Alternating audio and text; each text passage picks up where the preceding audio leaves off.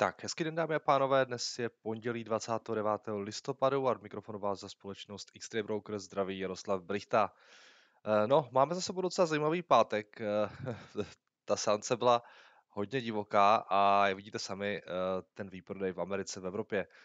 S&P 500 nějak 2,2% v mínusu, Nasdaq 2,2, Dow Jones 2,5, no a Evropa nám jako pěkně vykrvácela, Eurostox nějaký 4,7 minus, britský index 3,6%, eh, Francie 4,7%, DAX 4,1%, IBEX 4,9 a tak dále a tak dále. Takže docela, eh, docela veselý konec toho minulého týdne s tím, že ty důvody asi všichni už tak jako tušíte a bavili jsme se o tom i včera a vlastně v pátek ráno, kdy teda trh už vlastně vyděsila ta nová varianta covidu, Omikron dostala jméno, Eh, která přichází z Jižní Afriky, no a, a ta reakce prostě byla následující. No tak uh, byl to divoký páteční close, eh, přes víkend se potom její výskyt objevil, byl hlášen taky v Evropě, Nizozemsko hlásí 13 případů, v Austrálii už se taky vyskytla Izrael, na dva týdny nakonec zakázal vstup úplně všem cizincům,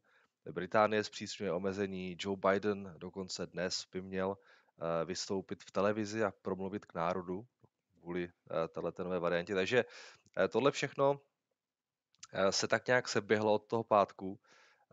Každopádně dobrou zprávou se zdá, že podle jihoafrických zdravotních expertů, podle těch, kteří vlastně odhalili tu novou variantu, tak příznaky Omikronu zatím mají být docela mírné.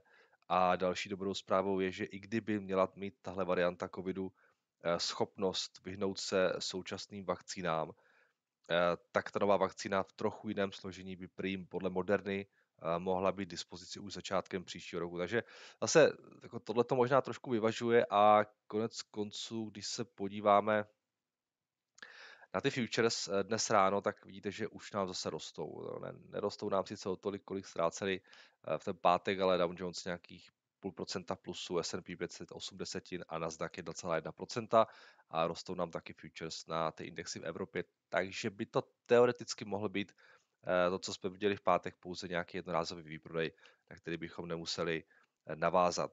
No, eh, to výprodeje, ten výprodej nejvíce sundal, zdá se v tom minulém týdnu, hlavně takové ty citlivé, citlivé společnosti, jako jsou třeba aerolinky, Delta mám pocit nějakých 8%, EasyJet taky nějakých 8%. Když se potom podíváme sektorově, sektorově na ty, na to jsem úplně nechtěl. Když se podíváme sektorově na eh, ten S&P 500, tak nejvíce nám ztráceli energie, financials, industrials, real estate, v podstatě všechny sektory ztráceli více než procento s výjimkou healthcare. A potom, když se podíváme ještě do toho indexu na jednotlivé společnosti, tak co tam máme? 20% Moderna, eh, překvapivě. Eh, Pfizer taky jaký 6% nahoru a bylo tam pár vítězů, no a mezi těmi nejvíce ztrátovými společnostmi uh, usual suspects Royal Caribbean Cruises, Norwegian Cruise Line, Carnival, tři, které ztrácely nejvíce, potom tam máme ty aerolinky United Airlines, mám tam XPD, American Airlines, Delta, Delta Airlines a tak dále a tak dále, takže tak asi něco, uh, co bychom, uh, co bychom čekali od té korekce. Um, samozřejmě vidět to bylo i na ostatních uh, trzích, když se podíváme třeba na ropu, tak tam teda ta si prošla jako pěkným kolapsem. Ztratila včera, teda v pátek nějaký 11%, ale víte, že taky dnes ráno už se to začíná trošku vracet zpátky. Dostali jsme se nějakých 67, a teď jsme na nějakých 71 dolarech, takže tady určitá korekce té korekce je vidět. No a potom samozřejmě ty jednotlivé měny, tam byl taky poměrně vysoká volatilita, když se, podíváme, když se podíváme, co mě teda docela překvapilo, bylo to, že nám euro v reakci na to, na ten výplach začal docela posilovat na páru s dolarem, což není úplně obvyklé, většinou ten safe haven je dolar, ale přece jenom dolar docela hodně posílil a asi zdá se, že ta nová varianta covidu možná trošičku přiměla obchodníky zamyslet se nad tím, jestli by třeba ten FED nemusel utahovat tak rychle, jak původně očekává. Takže nějaké posílení eura tam bylo, ale nic zásadního. Libra taky mírně rostla na páru s, s americkým dolarem, Co ale hodně rostlo, tak to byl teda Japonec, který jako výrazným způsobem spevňoval na páru s dolarem i samozřejmě vůči těm ostatním měnám. No a potom, když se podíváme ještě dál, Kanaděnce plus, minus držel, no, řekněme, že lehce, lehce ztrácel vůči americkému dolaru. Australan taky ztrácel, Novozelandian eh, během toho pátku taky trošku pod tlakem. Kačka nějaký 22,70, no a podíváme se ještě na ty komodity. Zlato hodně volatilní, každopádně nějaký 1793 momentálně, stříbro nějakých 23,30 a ropu jsme se dívali. Docela se dostal pod tlak i Bitcoin, který ale dnes znovu roste, takže 57 200 a Ethereum je na tom podobně v podstatě. Nadgas nám docela pěkně vystoupal a to souvisí s tím, že ve státech hlásí zase nějakou jako studenou vlnu, což samozřejmě zvyšuje, zvyšuje tlak na cenu zemního plynu, protože poroste spotřeba elektřiny. A když jsme u té spotřeby elektřiny, tak podobná situace momentálně se odhrává i v Evropě, kde nám rostou ceny ehm, s příchodem této studené fronty, kterou samozřejmě registrujeme v Česku, která prý do Švédska přinesla krásných minus 37 stupňů.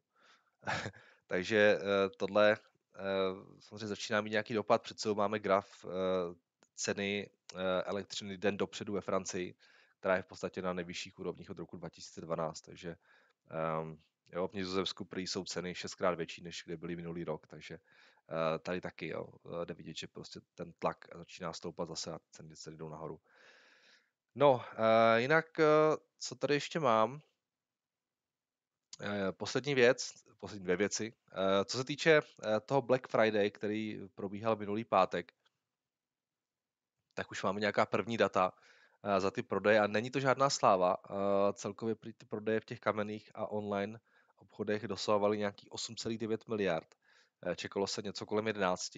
A co je zajímavé, tak loni to bylo 9 miliard, takže to je vlastně první propad meziroční v těch, v těch, těch Black Friday prodejích od doby, co vůbec začalo eh, se s tím měřením.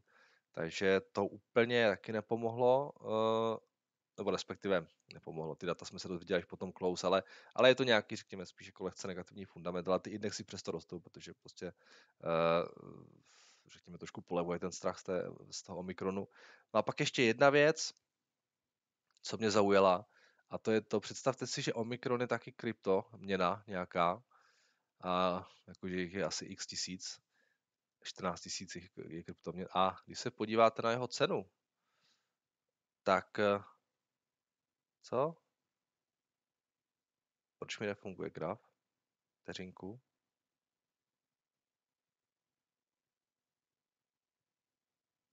OK, z nějakého důvodu mi nefunguje eh, momentálně graf, tak možná už úplně skolabovala. Každopádně v reakci na, ten, na ten včerej, na ten páteční výprodej na trzích a na tu novou variantu, tak tahle ta kryptoměna hodně posilila, ale tak tohle mi úplně nevyšlo, no, tak teď z nějakého důvodu to vidět nejde. No data, no data, no data. OK, tak už to možná skolabovalo dávno, už ta měna neexistuje. Eh, každopádně um, taková zajímavost, no, tak to se úplně nepovedlo. tak, uh, nevadí. Tohle je víceméně všechno, co jsem chtěl tomu, k tomu pátku. Eh, když se budeme bavit o tom, co nás čeká tenhle ten týden, tak co tam máme? Eh, dnes tam toho zase až tak moc nemáme, pár nějakých jako podřadných dát. Úterý HDP z Kanady, Chicagský PMI, Pavel bude mluvit, spotřebitelská důvěra ve Spojených státech, středa HDP z Austrálie, ADP report z Ameriky, uh, ISM zase bude Pavel mluvit. Ve čtvrtek potom ten předběžný, to bude ten meeting OPECu začne, uh, který by měl tuším rozhodnout o tom, o tom navýšení a navýšení produkce. To jsem ještě vlastně chtěl zmínit. Uh, ono docela rostou jako hlasy na trhu, že by OPEC nemusel E, postupovat podle toho, jak vlastně signalizoval, signalizoval dřív. To znamená, že by, že by nemusel zvýšit tu produkci o těch 400 tisíc barelů, jednak kvůli tomu, že Biden chce uvolnit strategické rezervy, ale také kvůli tomu, že teďka ten no, nová, ta nová varianta covidu. Takže to bude docela zajímavé. No a v pátek potom výsledky z trhu z práce v Kanadě a ve Spojených státech, takže to jsou taky docela zajímavé čísla, které, které budou zveřejněny. Takže tohle je z makrokalendáře. Um, jinak nám začíná prosinec a uh, dá, se říct, že poslední zajímavý fundament tohoto roku potom bude až zasedání americké centrální banky, nevím přesně, kdy to, kdy to, kdy to vychází, myslím, že na polovinu prosince, ale těch důležitých jako momentů už tam zase až tak moc nebude do konce tohoto roku. Tak eh, to, to asi vše, co jsem chtěl. Na ty futures jsme se teda dívali, jinak eh, pátek samozřejmě eh, v reakci na ten výplach se zase propadly dluhopisové výnosy. A když se podíváte na ty desetileté splatnosti, tak ty už byly pod 1,5, teďka, teďka ten rostou opět bazických bodů, takže jsou na 1,52. Takže těm výnosům se ne a ne moc jako nechce nahoru, přestože dolar teda jako divoce posiluje. Eh, ale pokud ta situace na trzích bude uklidňovat, pravděpodobně i tady budeme zpět k nějakého růstu zpátky k těm 1,6%. Tak jo, ehm, to vše. Eh, takže za mě je to všechno a jdeme se podívat na vaše dotazy, které jste mi nechali pod videem. Je tady, je tady velký uh, ohlas na, na Pepu podstatu, uh, takže to je super. Je lepší tady ten komentář Pepa to the moon. uh, paráda. Tak a na mě tady tak něco je, já myslím, že jo. Tak zdravím, Jardo, můžu se zeptat, jaký je váš oblíbený film či seriál z investičního prostředí? Díky. A Petře, asi žádný, já, já, já úplně moc jako uh, neznám nějaké seriály, nebo no, na film, z filmu jsem asi pár viděl, ale většinou, když se ty filmy berou moc serio, seriózně, tak uh, to je špatný. Já si říkám, jak třeba, jak třeba si myslím, že doktoři třeba nemají rádi filmy, film, filmy, teda filmy eh, z lékařského prostředí, eh, vojáci možná nemají rádi jako filmy z nějakého vojenského prostředí, tak já to mám podobně s nějakýma filmama jako z finančního prostředí. Jo. Většinou je to trošku cringe. Jo. Ale jo, jeden jsem si vzpomněl, ale to je spíš komedie, to je Black Wall Streetu, to je úžasná. A potom teda uh, na trošku serious note, tak uh, docela dobrý je, jsem viděl na Netflixu, a to jsem šel vyloženě potom, protože jsem viděl, že to někde je, na Netflixu je nějaká série, eh, která se, mám pocit, jmenuje Dirty Money nebo něco takového. A já jsem neviděl ty, ty, ty díly té série, ale viděl jsem jeden, který jsem chtěl vidět a to je ten díl o Valantu. To je ta, uh, to je ta farmaceutická firma, která nakupovala vlastně ty další farmaceutické firmy a financovalo to tak, že zvyšovala ceny těch léků. To byla velká aféra. Uh, Bill Ackman tam hodně zahučil, to mě, to mě zajímalo, to jsem se díval, to bylo super. Takže nevím, jestli se to jmenuje Dirty Money, ne, a, ale prostě, ten Netflix Valant, tak vám to najde. Najde ten, ten díl. To bylo super, to se mi líbilo. To byl krásný business model. Oni prostě nakupovali, nakupovali uh, farmaceutické firmy, které měly nějaké patenty. A v podstatě v momentě to koupili, tak zvýšili cenu toho léku, aby mohli financovat tu svoji akvizici. Prostě úžasné, ale úplně jim to neprošlo přes americké politiky. No. Tak, uh, ta, ta, ta. a to je vlastně všechno. Jsou tady nějaké komenty k tomu Pepovi, takže tohle bylo rychlé. A pak tady mám nějaké dotazy od vás, mažeme to dotazy, takže jdeme na to. Uh, zdravím, pane Brichto, investování jsem začal investování jsem začal věnovat nedávno a jsem velmi rád, že jsem uh, narazil právě na vaše ranní komentáře. Děkuju. Uh, zaujal, zaujal mě dotaz a vaše reakce na téma Volkswagen a celkově EV. Dělám v tomto sektoru konkrétně ve vývoji podvozku několik let a myslím si, že konkrétně Volkswagenu Dieselgate uškodil hlavně v očích mladých lidí, eh, který právě toto eh, více kteří právě proto více věří novým zeleným společnostem, jako je Tesla a Rivian. Uh, Pavle, já nevím. Mně se nechce věřit, že by snad někdo ne- si nekupoval Volkswagen kvůli tomu, že byl nějaký Dieselgate. Možná se pletu, jo, ale mně se tomu nechce věřit, ale, ale OK, já zase tak moc o tom nevím. No, jdeme dál. Nicméně Tesla je výjimka a za svůj eh, úspěch vděčí jednomu muži a za to ten Rivian se pustil do vod pick-upu, kde klasické americké značky mají pozici, kterou jen tak eh, nikdo neohrozí a myslím, že eh, to dopadne jak Nikola. Zase ještě poznámka za mě. Já myslím, že u toho Rivianu hodně hraje roli to, že tam má, mám pocit, 20% share Amazon, jestli se nepletu, tak podle mě ti investoři to tak jako spojujou, že prostě Amazon a tohle, že to bude úžasné. No, Každopádně líbil se mi váš nápad na spin EV divize Volkswagenu, mohlo by to oslovit nové mladé lidi a zároveň by získali hodně peněz, ale víme, že tyhle tradiční eh, německé značky jsou někdy až moc konzervativní, přesně tak. Eh, nicméně já mám také jednu pozici v automotiv, konkrétně držím akcie Porsche, eh, jsou majoritní vlastník Volkswagen Group. Proč Porsche? V rámci celého Volkswagen Group má právě značka Porsche nejlepší jméno, výborný marketing a design, plus věrné zákazníky, pokud se podíváme na jejich čísla od začátku korony, eh, tak je to značka, která dokonce zvýšila prodej a ani nedostatek čipů se jich moc nedotkl. Ale je mi jasné, že do toho do hodnoty akcí eh, se promítají výsledky celé skupiny, nejenom značky Porsche. Jaký je váš názor na tuhle tu značku? Eh, taky souhlasím s vámi, že bychom se měli více obávat konkurence Číny a zejména NIO a Xpeng, mají podle mě nejlepší šanci. Uvidíme ještě, co převedou značky Huawei a Xiaomi, Xiaomi, eh, které se do vývoje EV taky pustily.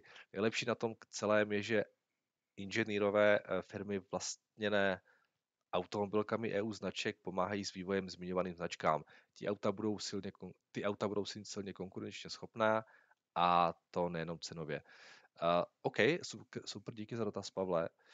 Um, s tím, že já bych možná ještě do té čínské konkurence přitadil BYD, což přece jenom jedna z těch jako velkých eh, čínských elektroautomobilek.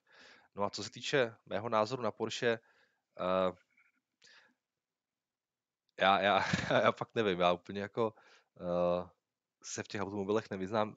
Co tak jako sleduju lidi na Twitteru třeba tak, tak mám pocit, že, že se jim docela povedl ten přechod na uh, to elektro, Oni mají nějaké přece to nové elektrické Porsche, které mám pocit, že je docela úspěch, ale zase jako úplně si nejsem jistý. A Pavle, vy o tom víte mnohem, mnohem víc než já, takže ptát se mě na můj názor na Porsche, to je úplně zbytečný dotaz v podstatě. Jo. Uh, já o tom zase až tak moc nevím. Jo. Uh, nějak jako mám, mám dojem, že, že, že, že jako bych souhlasil s tím, co píšete, víš, že jsem jim povedl ten přechod a tak dále, že je to úspěšná značka, ale jako zase jako úplně uh, hlouběji se do toho pouštět nechci, takže, takže tohle nevím. A když se schválně uh, podíváme třeba na ta čísla,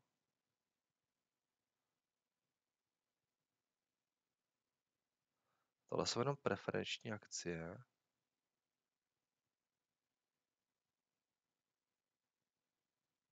Zkusím na ten, to americké ADR.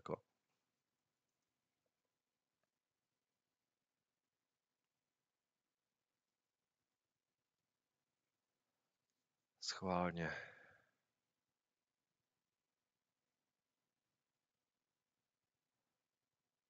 OK, to je nějaký zvláštní revenue, nějaký 100 milionů, zisk 2,6 miliardy.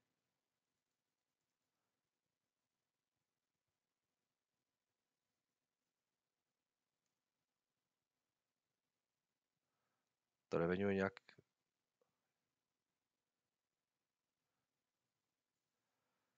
to mi chcete fakt říct, že oni mají revenue pouze 100 milionů.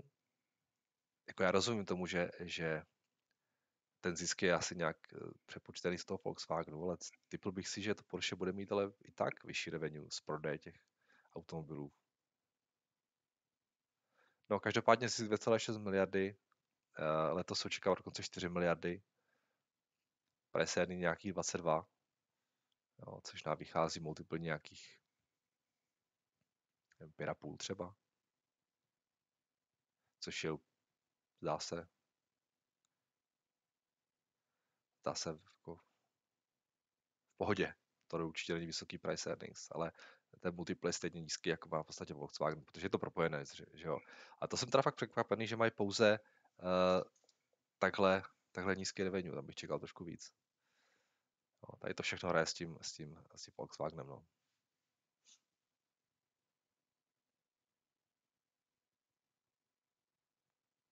Kolik má vůbec ten Volkswagen?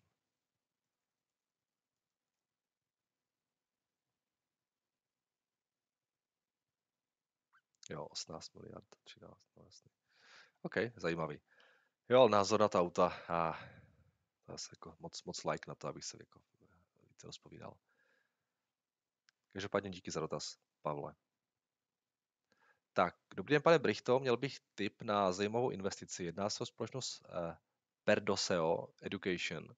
V první části mám popis firmy a možných rizik investice do ní a v druhé důvod, proč by mohla být velmi zajímavá sázka.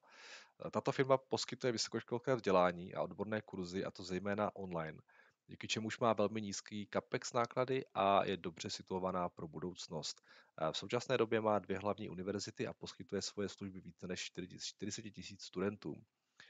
Společnost se snaží rozšířit svoji působnost i pomocí akvizic dalších kurzů, investicí do technologií a online vzdělávání. Firma je v takzvaném for-profit education segmentu, který nemá úplně nejlepší reputaci a podléhá řadě regulací. Bohužel mi zatím nejsou známy všechny Bohužel mi zatím nejsou všechny známy. Jo. Horší reputace je dána zejména vyšší cenou studia a zároveň větší mírou selhání na studentských půjčkách, než mají non-profit education školy. Nicméně Perdoseo, Perdoseo nevím, je jednou z no, cenově dostupnějších škol v tomto segmentu. Občas je některé z for-profit škol občas je některá z for-profit škol nařčena eh, z, nějaký, z nekalých praktik, kdy se snaží oslovit i ty, kteří nejsou vhodnými adepty na studium nebo mají větší pravděpodobnost nesplatit půjčku, eh, často přistěhovalci. To se historicky stalo i Pordeu eh, a stalo se to i je, několik, stálo je to několik milionů na pokutách. Druhým problémem je, že část často pardon, to skončilo. Jo, druhým problémem je, že stát často přispívá, půjčuje peníze velké části studentů a pokud by přestal, tak by to mohl být existenční risk. Zde se skloňuje možná legislativní změna pod Bidenem, což již teď vyplývá, nebo vypadá nepravděpodobně, a nebo v případě dlouhodobých problémů výpověď státní podpory jen konkrétní vzdělávací instituci. Perdosio je zajímavé, jelikož po změně strategie od roku 2018 se trvale roste. Na tržbách je zisku a generuje hodně free cash flow. Zároveň má aktuální market cap zhruba 718 milionů dolarů, ale hotovost a net debt mají 427 milionů. Enterprise value je potom pouhých 300 milionů u firmy, která má zisk 12 milionů dolarů Celkově se jedná o EV romano EBITDA zhruba 1,8, což je extrémně levné. Snažil jsem se najít nějaké konkrétní zdůvodnění, které by ospravedlňovalo takovou valuaci a nic konkrétního mimo obecných rizik jsem nenašel. Management zmiňuje, že krom akvizic v posledním roce dvě, zhruba ve výši desítek milionů dolarů, Zatím nechávají hotovost pro případ, že by se museli eh, vyrovnávat se změnou legislativy. Eh, pravděpodobně by šlo o koupi nějaké jiné vzdělávací instituce. Eh, mají schválený buyback program, ale vzhledem hotovosti je docela malý a neplánují dividendu. Tak společnost vnímám jako možnou asymetrickou sázku, na které se i při totálním kolapsu jejich biznesu nedá prodělat více jak 50%. Díky hotovosti, kterou drží, ale pokud by se jim trh rozhodl přecenit, tak je zde značný potenciál nahoru. Navíc teoreticky stačí počkat tři roky a společnost vydělá víc peněz, než kolik eh, se dá aktuálně, než za kolik se dá aktuálně koupit, tedy za předpokladu, že budou zisky stejné. Budu rád, když vás společnost zaujme a podíváte se na něj přímo v Bloombergu, jasně. Děkuji za vaši práci, PS můj popis je malinko delší, tak nevím, zda se hodí do ranního komentáře, a pokud ne, no už jsme přečetli, ale a je úplně v pohodě. Děkuji moc za něj, eh, Petře. A já mám pocit, že tuhle tu firmu jsme tady už měli a já už jsem se na ně taky dřív díval, že tam je ta, tam je ta cena fakt jako extrémní. A je to přesně jak píšete, když se podíváme na když se podíváme na, tu, na ten market cap, tak oni mají nějakých 717 milionů dolarů z toho mají net cash nějakých prostě 400, 400 milionů nebo něco přes 400 milionů. Jo. Takže vlastně 60, jaký 60% té společnosti jo, je cash. Když vy si v podstatě kupujete za, za jeden dolar si kupujete 60 centů jejich dolarů plus uh, nějakých 40 centů toho, že stojí ten biznis. Jo vydělávají fakt jako nějakých 100 milionů, jo, takže vy to přesně jak píšete. Prostě za tři roky byste si vydělal to, co ta firma bez té, bez, bez té hotovosti stojí. A to je jako na první pohled úplně crazy levné. A souhlasím s tím, že to může být docela zajímavá sázka za předpokladu samozřejmě, že jim do toho Biden nehodí vidle. A ta nízká valuace právě souvisí s tím, s těmi regulacemi. Jo, tam nic jiného není. Prostě, že jim zavřou krám, že, že, jim, že jim to, jo, že jim přestanou financovat ty, těm studentům ty peníze, ty půjčky, nebo nevím, jak to tam přesně funguje. A tohle je jednoznačně regulatorní riziko. Jestli uh, je to něco aktuálního, nebo prostě budou ještě fungovat několik let, na to já neznám odpověď, protože já jsem se nikdy tímhle tím segmentem úplně dopodrobna nezabýval. Um, ale, ale úplně v pohodě to může být docela zajímavá akcie, pokud, pokud fakt jako eh, to riziko se neukáže, že je tak, tak velké. Jo. Jinak s tím, že nic neproděláte, je trošku problém v tom, že samozřejmě ideálně bylo, kdyby pokud jim to Biden zakáže, tak kdyby zavřeli krám a ty peníze by vrátili akcionářům. Jenže to oni z největší pravděpodobnosti neudělají. Jo. Uh, vy jste tam něco psal o tom, že, že chtějí ty peníze když tak nějak jako investovat a to je právě ten problém, jo, že protože oni mají ten, ten cash, tak uh, vy jako akcionář se na ně nikdy, nikdy nemusíte šáhnout. Oni udělají nějakou jednu, dvě, tři investice, které se nakonec ukážou, že by byly úplně na nic a najednou je pohotovosti. A nebo ty investice můžou být skvělé a ta hodnota vzroste, jo, takže samozřejmě těžko říct. Jo. Ale určitě zajímavá akcie, zajímavá sázka, a nemám nějak názor na to, jak se to bude vyvíjet eh, regulatorně a vy tomu riziku rozumíte, takže a vám držím palce. Jo. Ale jako ta, ta cena je tady fakt jako extrémně nízká, no, s tím souhlasím. Ale myslím, že už jsme to tady měli, já si pamatuju ten ticker, ten prdo, to je takový ticker, který se nedá zapomenout. Takže um, jo, tohle je, tohle je zajímavá věc, no. Ale doporučuji fakt jako si nastudovat, jaké jsou tam šance toho, že jim to tam prostě ti demokrati zruší. To já moc nevidím, bohužel. Tak a poslední dotaz od Matěje. Eh, zdravím vás, Jardo. Eh, nedávno jste zmínil, že tu chybí tip na britskou firmu. A tak přidávám jednu. Delší dobu sleduji firmu Linde. Jedná se o dominantní firmu v oblasti výroby a distribuce průmyslových plynů. Dusík, vodík, kyslík, oxid uhličitý vzácné plyny a tak dále. Působí celosvětově, Amerika 28%, Evropa 7% a Ázie 65%, Ázie Pacifik. E, má hodně diversifikované portfolio sektorů, do kterých dodává kryogenní zmrazování potravin, nápoje, svařování, akvakultura, chemie, elektronika a tak dále. Tak dále. E, podle obratů jsou to e, tato odvětví zdravotnictví, zdravotnictví 29%, Eh, potravinářský 10% a elektronika 8%, to je podíl z těch odolných odvětví. A cyklická průmysl robotizace 20%, chemie 21%, a metalurgie a těžba 13% a ostatní 9%. Investiční teze je, že bude poptávka po těchto plynech vzrůstat. Eh, v oblasti zdravotnictví dodává kyslík do přístrojů, COVID. Eh, robotizace je na vzestupu a tento sektor z toho nepřímo získává. Firma je dodavatel vodíků pro automobily eh, na vodíkový pohon, autobusy, vlaky a kamiony. A samozřejmě je výrazně zastoupena v tradičních sektorech. Mně osobně se líbí ta sektorová diverzifikace a dominantní postavení na trhu. Firma dlouhodobě roste, 12% sales, 18% profit a určitě není levná, price earnings 47. Akcie má dlouhodobě stabilní růst, firma se odměňuje akcionářům buybacky eh, za 32 bilionů dolarů plus dividenda 1,3%. Jaký je váš názor na firmu a případná rizika?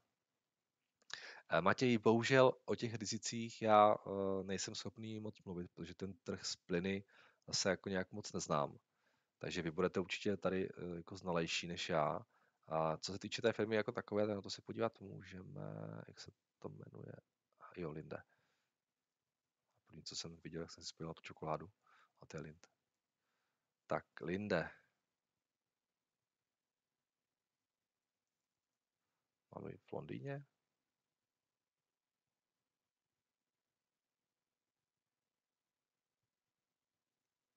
Zajímavý, že jinak se tře.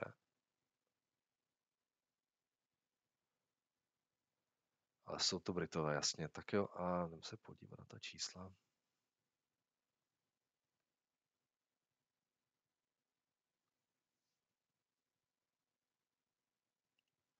jako vzhledem té evaluaci, tak ten problém já vidím především v tom, že Eh, vy samozřejmě nejste jediný, kdo si myslí, že ta firma poroste. Jo. Zjevně ten trh má jako velmi silný názor na to, že tomu biznesu se hodně podaří, ne, bude dařit. Jinak by neměl tak vysoké price earnings. Takže ta vaše teze může být sice správná, ale jestli přemýšlíte na to nákupu teď, tak v podstatě jako možná jdete trošku s křížkem po funuse. Jo. A když se podíváte na, tu, na ten market cap 164 miliard a net income nějakých 5 miliard, krásně to roste, zdá se, že business šlape nádherně, tam jako není žádný problém. Um, asi tam byly i nějaké akvizice, ne? Zdá se, protože v tom roce 2018 najednou ty tržby vyskočily o 140%. A od té doby, ale zase jako tak moc nerostou. Jo. 28, 28, 27, 29, 30, 32. To jako není nějak úplně závratný růst, musím říct. A ten multiple teda jako není malý, no. Nějaký, já tady mám nějakých 30, vy jste psal 40, tak možná to bude, možná, já mám ty adjusted, adjusted čísla, takže ty jsou lepší trošku, než jste psal vy. Ale kolem mě to není, no. Na to, že to zase tak rychle neroste. Jo, tam byl růst 10% díky tomu, že díky covidu se to propadlo na 27 miliard. Ale